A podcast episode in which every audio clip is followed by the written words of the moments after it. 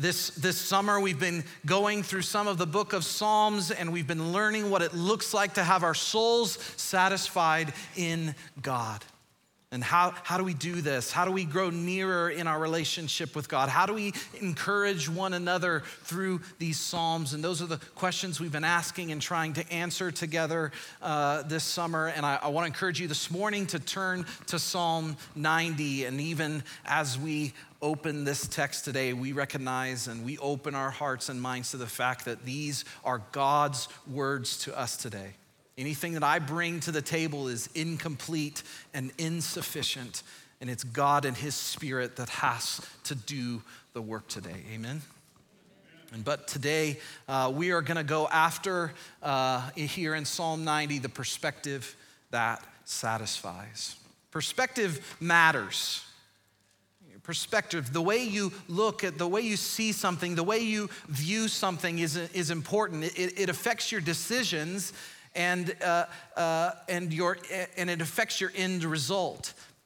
I likened it a little bit to like putting in golf. I'm a golfer. I enjoy golfing. I've been doing it since I was a really small kid, and really enjoy it. But you can ask my brother-in-law. The weakest part of my game is definitely putting. Okay, but putting, the best putters in the world, like they're really good at reading putts. Okay, and they are getting perspectives around their putts as they go after them. They get behind their ball and they get down so that they can see the ground, they can see the terrain, they can see the undulations, and they can see how it's affecting that putt. And then they don't stop there. They go around to the other side of the putt and they look back the other way to see what else they might have missed from that side. And then after they're done reading it from that side, they'll go off to the side. And by this time, you're tired of watching them read this putt on television, I know. But they're going off to the side and they're seeing whether or not this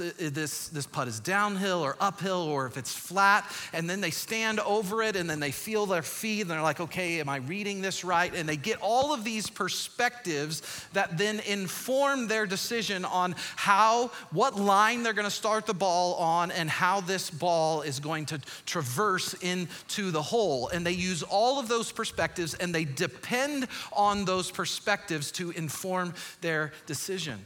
And there is nothing more satisfying to a golfer to have read that and to see that and for the ball to do exactly what you thought it was going to do and for it to fall right into that hole. In our journey through life, perspective matters as well. And it's perspective matters so that we end up with a real soul satisfaction.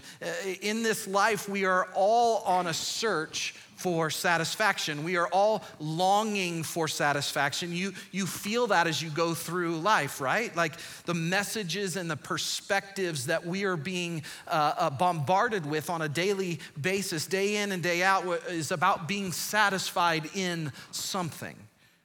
And here are some perspectives that maybe you've seen the world say to you that they'll satisfy. Satisfaction is found in things, the best or the biggest house or the richest or the tastiest food, the coolest cars or the freshest fashions. Satisfaction is found in freedom. It's found in financial freedom, the freedom to be able to take vacations whenever you want, and the freedom from rules or systems or authorities. Maybe satisfaction is found in yourself, taking care of yourself or being true to yourself or loving yourself more.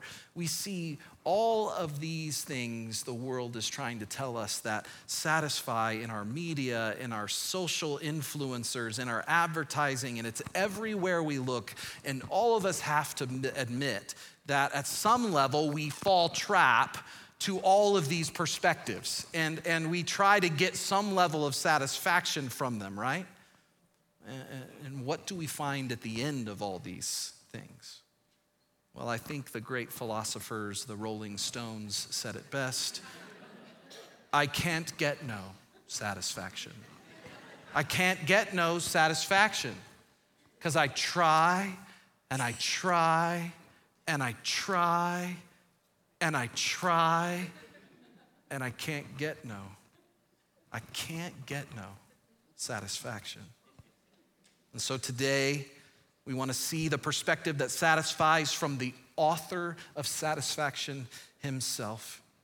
And so we're going to read here in Psalm 90. It says under Psalm 90, a heading, a prayer of Moses, the man of God.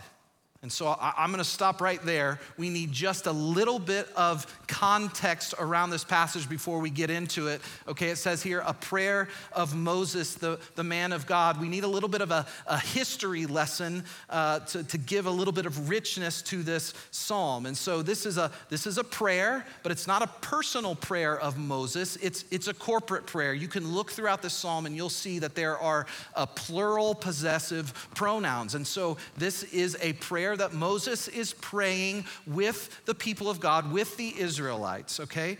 And so I think we need just a little refresher on Moses and the Israelites. And so let's call this a Cliff Notes version, okay? So I'm gonna go really fast. I'm just gonna go really fast, okay? He was born a Hebrew, but then he was ended up raised by Pharaoh's daughter in Pharaoh's house. Then he grows up and he kills an Egyptian for beating a Hebrew, and then he flees for his life out of Egypt and then lives in a place called Midian and marries there. Then God shows up in a burning bush and he calls him to go back to Egypt to confront Pharaoh and free his people.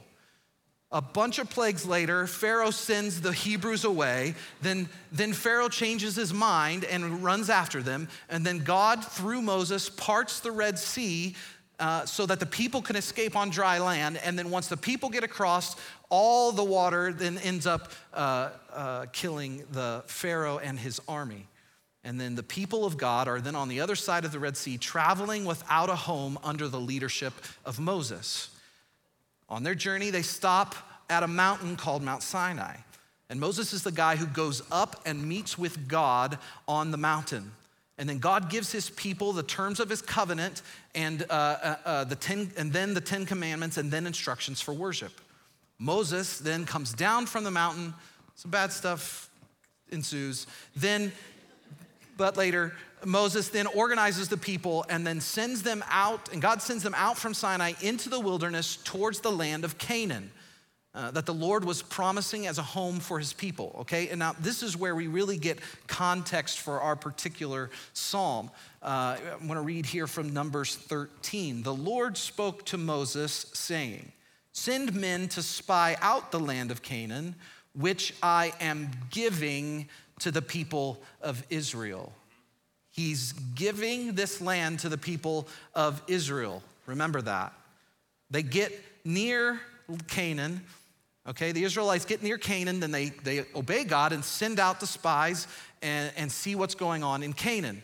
Then after 40 days, those people come back from their spying and say, the land's great, it flows with milk and honey, but all our enemies are there and they're big, and we can't defeat them.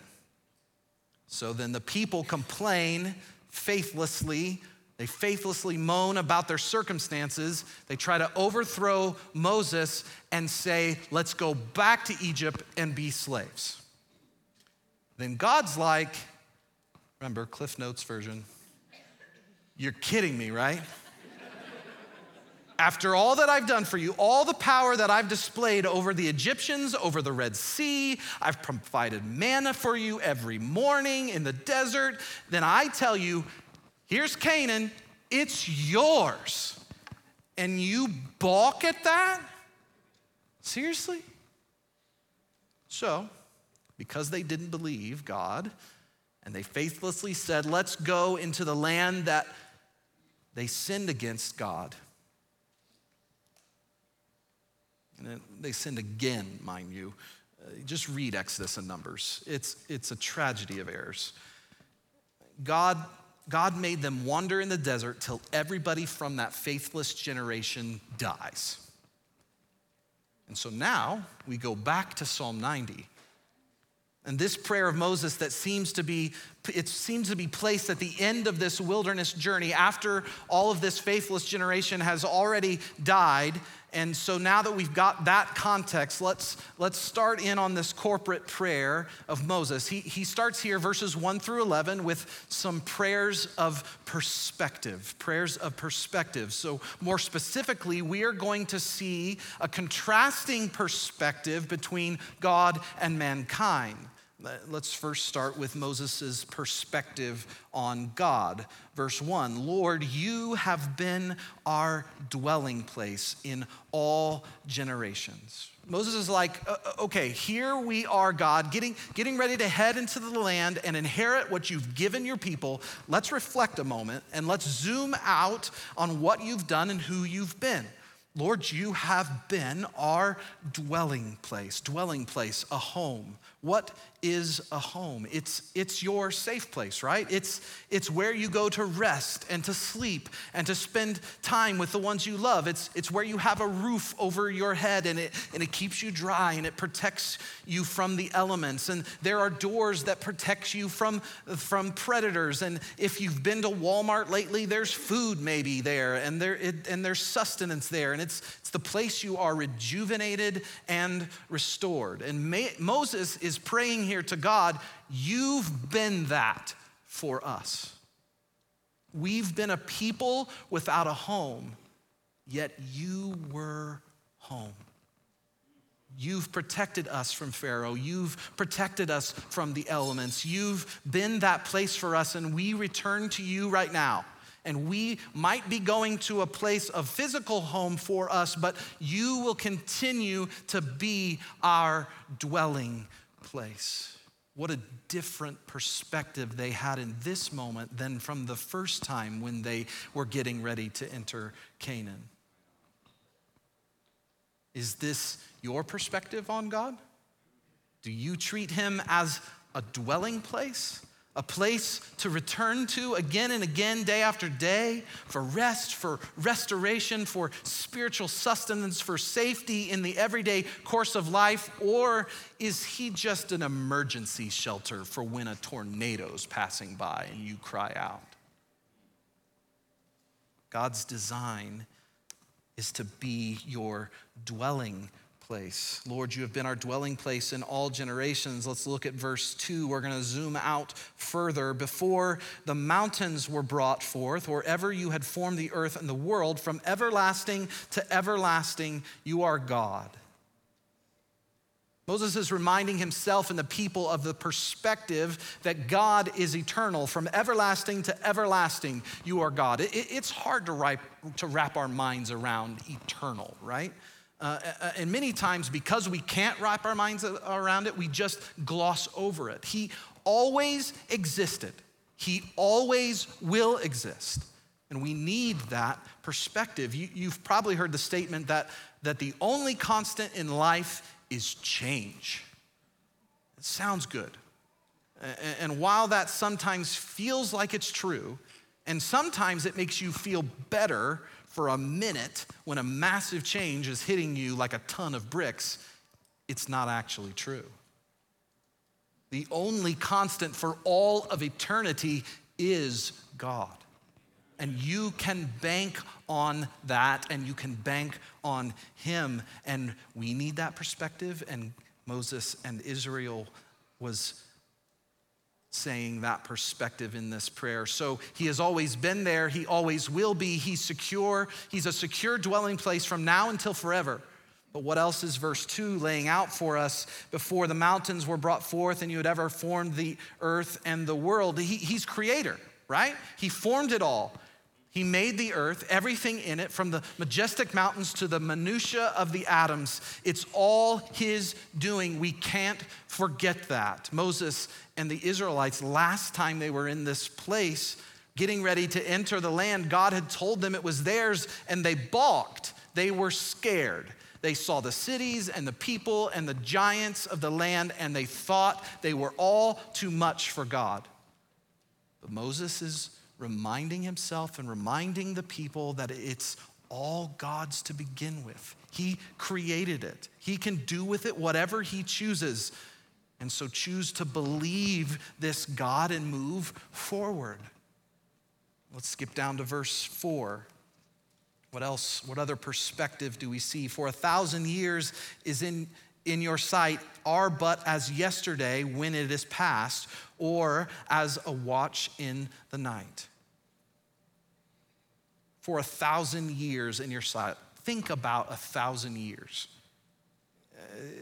Think about like 1000 AD to 2000 AD. I went down that rabbit hole on the internet for like 20 minutes this week. Can we just agree that there's a lot that has happened in 1,000 years? From the Middle Ages through Y2K, the advancements of civilizations and the rise and fall of kingdoms and rulers and ruling systems. Just the technological advances in the last 100 years are mind-blowing enough. And God's like, yeah, that was yesterday, right? I've got it all. Like last night, I had my hands on that, working that out. Are but as yesterday when it is past, or as a watch in the night. God is timeless. He's not bound by time. In fact, he created time and is not bound by that limitation at all.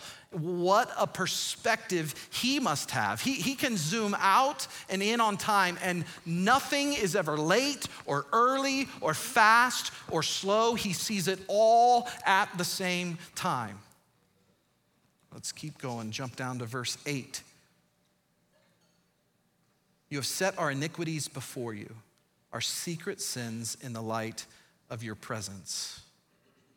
So not only does he zoom out and see all of history at the same time, he can then zoom in and get down into the minutia, and he sees you and me. He sees Moses and the Israelites, and he sees all and he knows all. He's omniscient. Okay, that's what omniscient means. He sees all and he knows all. And Moses knew this intimately about God. Moses had personally been in the light of God's presence on Mount Sinai. And he knew firsthand what it was like. And he knew there were no secrets. There was nowhere to hide. And everything is always just laid out before him, our secret sins in the light of his presence. And so often we go through life like the 18-month-old that's playing peekaboo with his parents. I can't see you, so you can't see me. And God's like, seriously? Like, I see all, I know all, I'm omniscient. That's not all. You have set our iniquities before you, verse 8, our secret sins in the light of your presence, for all our days pass away under your wrath. We bring our years to an end like a sigh. See, our God is righteous and holy. And he has a response to our sins. It's justified wrath. Why is it justified wrath? This isn't the part of God that we really like to talk about at all. And we don't understand it because it makes us uncomfortable. And scripture tells us in 1 John 1:5 that God is light and in him there is no darkness at all. He is perfectly righteous and holy. And so he can't have any of our sin in his presence. It must be punished for him to be the holy God, set apart and unlike us. Again, remember the context here. Because Israel sinned against God and didn't trust him and obey him, this whole generation dies off. This, for all our days pass away under your wrath. That whole generation dies off before being able to enter the promised land. This prayer of perspective, they had personal experience attached to it. They had looked back and seen all of that faithless generation die. And this may seem a little harsh, but hang in there. God's wrath is justified, and we all deserve it. But hope is on the way. But we have to hang in there a little bit longer as we look at mankind.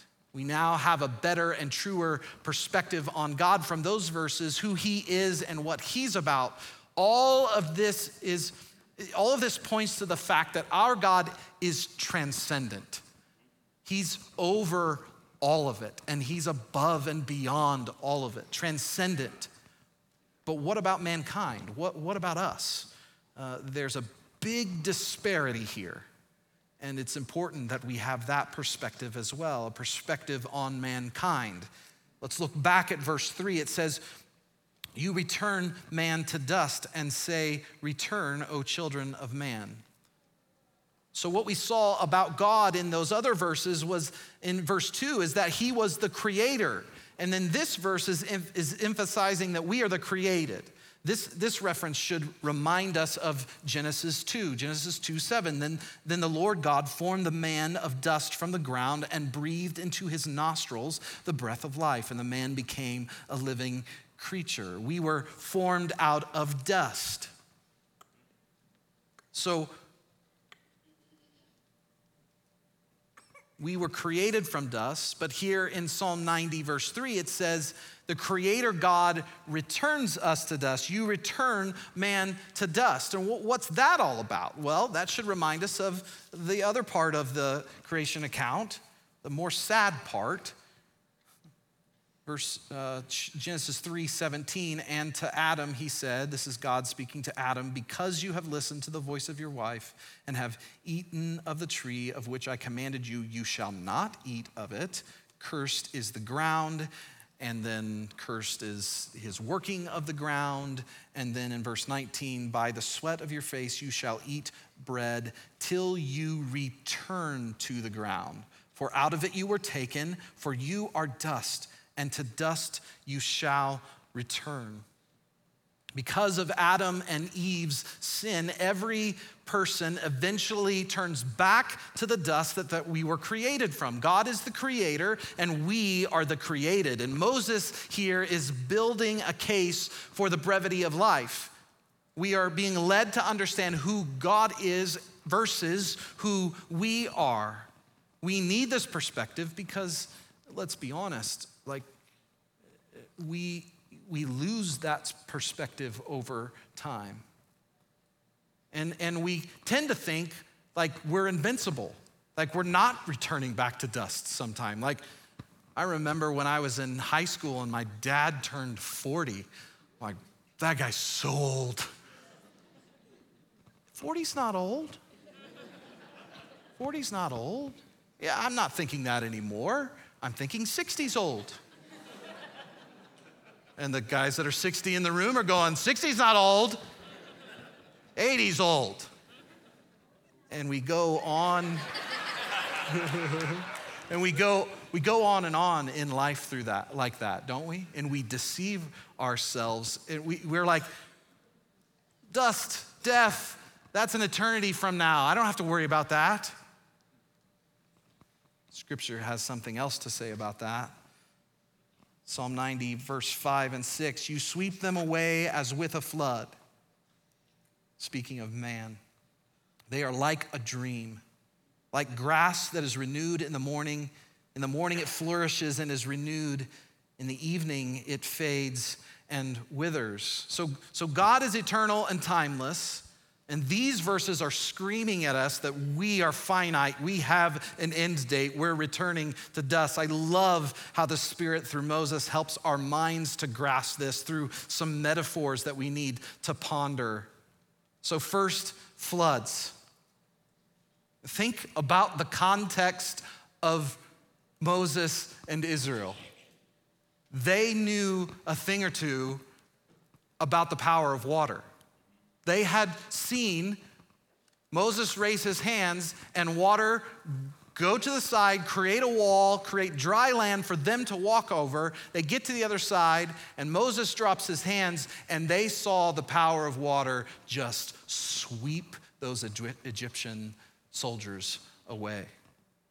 Moses is like, yeah, man versus water, I've seen the end of that. Man is gonna return to dust. Brevity of life, it's as certain as the flood sweeping the Egyptians away. But he doesn't stop with that example. He shows us some other examples. We're going to skip over the dream example. You can think about that one on your own maybe later today, but let's look at grass for a second. How many of you have perfectly green and luscious grass in your yard right now? Come on, don't be ashamed. Not, okay, there we go. We got a couple out here. Now, if I was to ask those people to continue raising their hands if they've had the same luscious green grass from June 1st through right now here in Indiana, probably the same people would leave their hands up. But, I mean, all of us are rocking green grass in April and May, right? The grass is green, it's beautiful, and then June hits and the heat comes and the rain doesn't come, and bam, everybody's grass goes brown except the cheaters. But even you irrigation-loving, chemical-using cheaters, it's inevitable. It's coming. Fall is right around the corner, and then comes winter, and then the grass is gonna go dormant, and it's gonna go brown, and it's gonna be ugly, just like the rest of ours.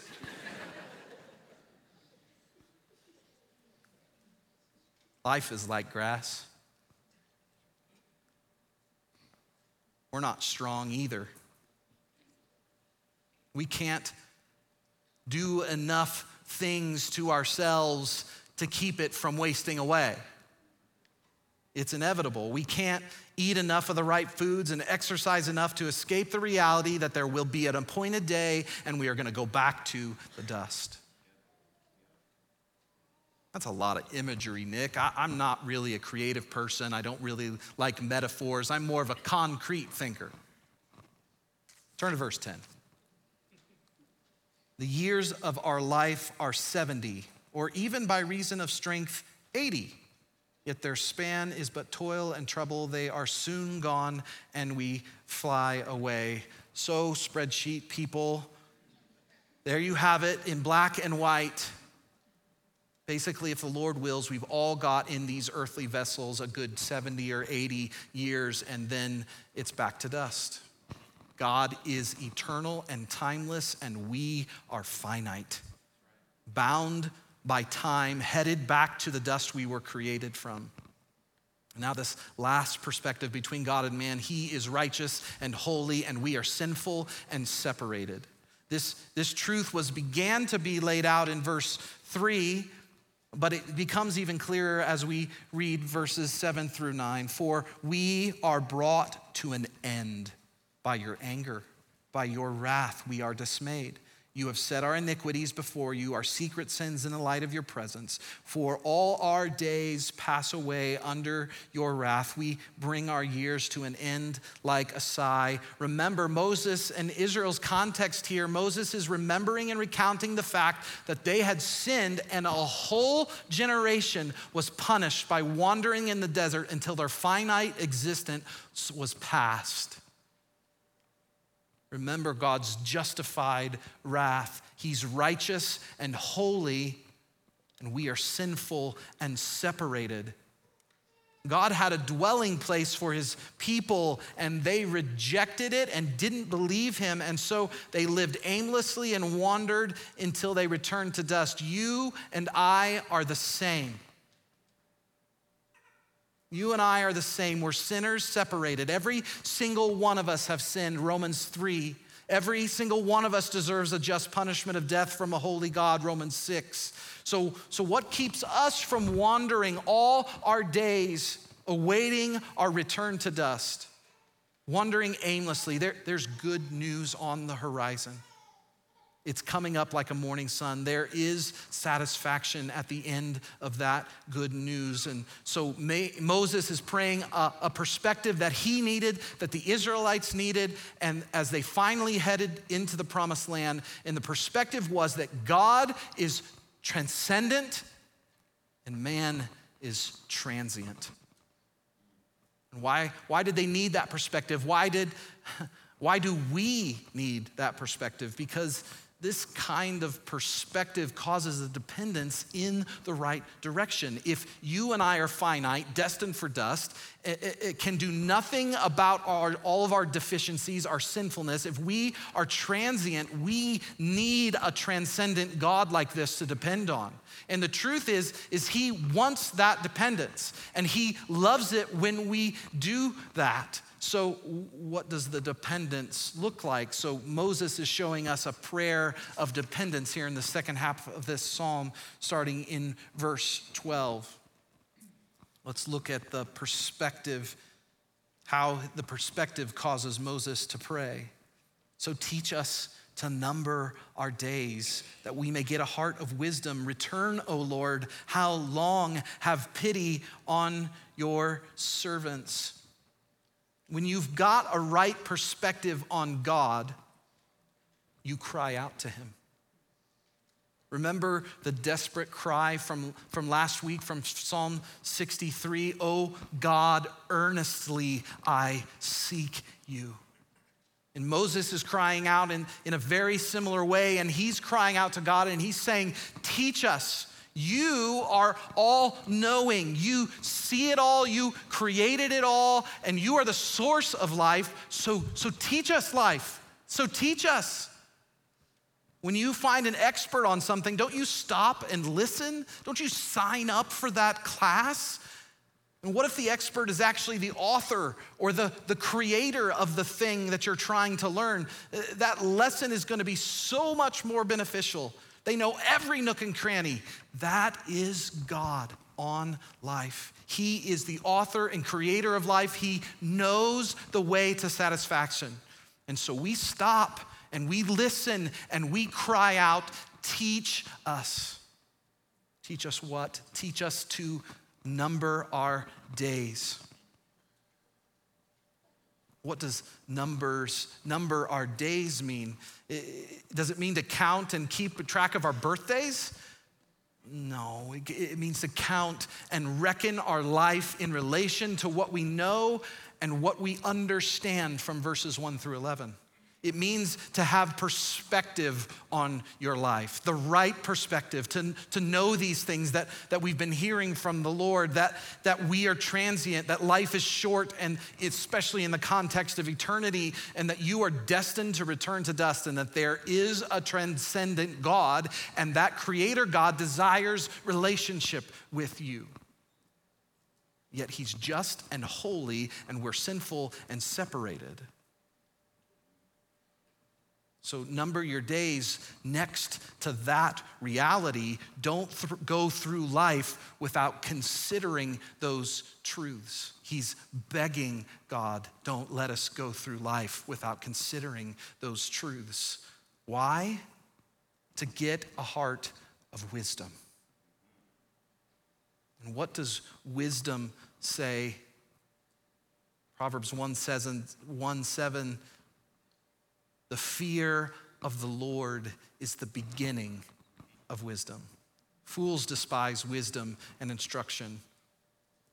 So a wise man hears these truths and responds in dependence. The foolish hear these words in disregard, and they head after the world. And then he cries out in desperation, return, O Lord. Hear his desperation here. Moses is crying out to teach us to understand what our lives are about and to gain a heart of wisdom. He gets it, like he's on it. And I've seen God, and I've seen me, and I've seen us. And he's like, humbly, Lord, seriously, Lord, we need you. We're not going back just like we did before. We're saying we can't do this. We know that you can do this. And so before we go into the land, please be with us, be our dwelling place, and don't keep your presence from us. Return, O Lord, how long? Have pity on your servants. Is that your posture before God? Humble dependence, crying out to learn wisdom, or are you shaking your fist in defiance and foolishness? Moses, in his dependence, cries out, teach us. And now let's look out what else he cries for in 14 and 15. Satisfy us in the morning with your steadfast love, that we may rejoice and be glad all our days. Make us glad for as many days as you have afflicted us, and for as many years as we have seen evil. Moses crying this common cry that we all have for satisfaction. Moses is directing it to the author of satisfaction, directing the cry in the proper direction because of a proper perspective. He's saying, satisfy us, Lord. We keep looking for it in the wrong places with the wrong things, and we end up train wrecking ourselves, and we've seen that it ends in death. And Moses and the people of Israel mirrors our experience as well. So satisfy us with what? Here it is. This is the climax of the whole chapter. This is the climax of our whole lives. This is the climax of all of human history. It all hinges on this. Satisfy us in the morning with your steadfast love. You've got to understand what's being said here about steadfast love. It's translated from the Hebrew word hesed. Brock mentioned it last week, but it bears repeating and emphasis today.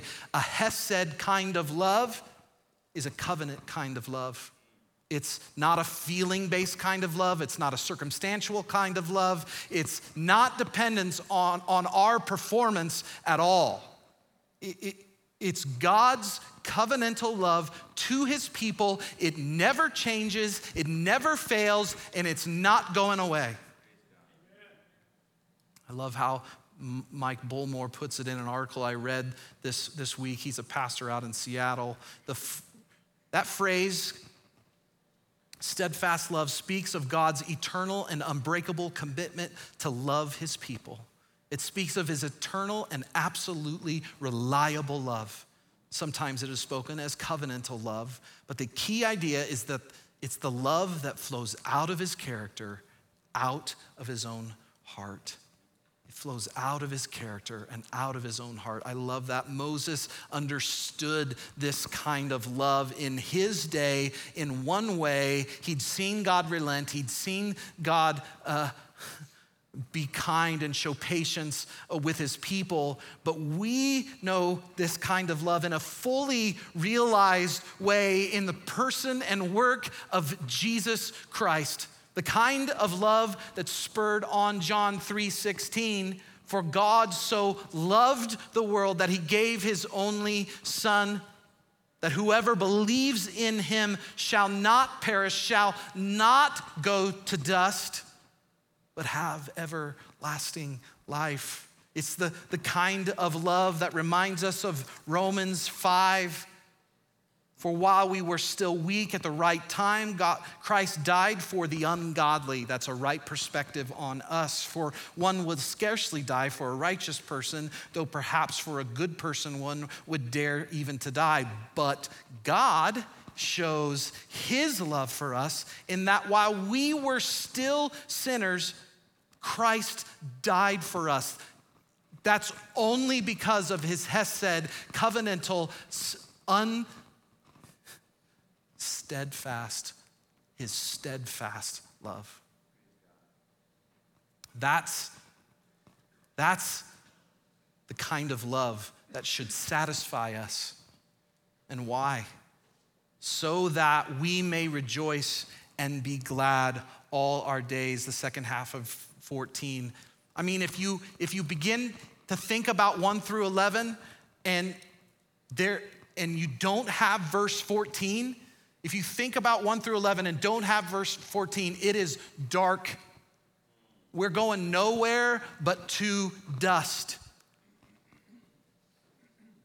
But because of hesed, because we don't have to live in the reality of verse 3 that you return us to dust. We don't have to live under verse 7, for we are brought to an end by your anger, or verse 9, we are put to death under your wrath. No, believer in Christ, that is not your end.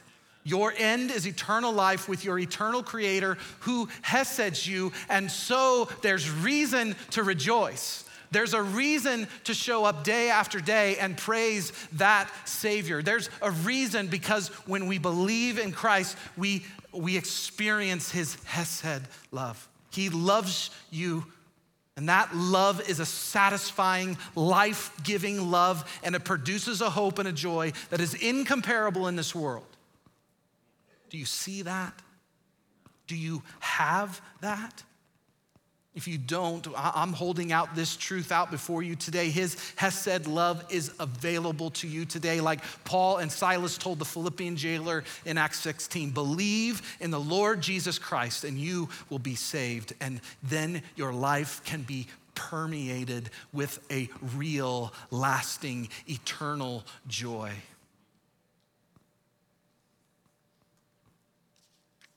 I'm running out of time, but verses 16 and 17, let's go through this end real quickly. Let your work be shown to your servants and your glorious power to their children. Let the favor of the Lord our God be upon us and establish the work of our hands upon us. Yes, establish the work of our hands. This last cry from Moses and the people is, Lord, establish us. Show us your work. Let your work be shown to your servants. Establish the work of our hands. And when we're at the Lord's work, when we're doing the Lord's work, when he's empowering the work, that work has an eternal significance. Not a temporary, not a transient, but an eternal significance for his glory in all of eternity.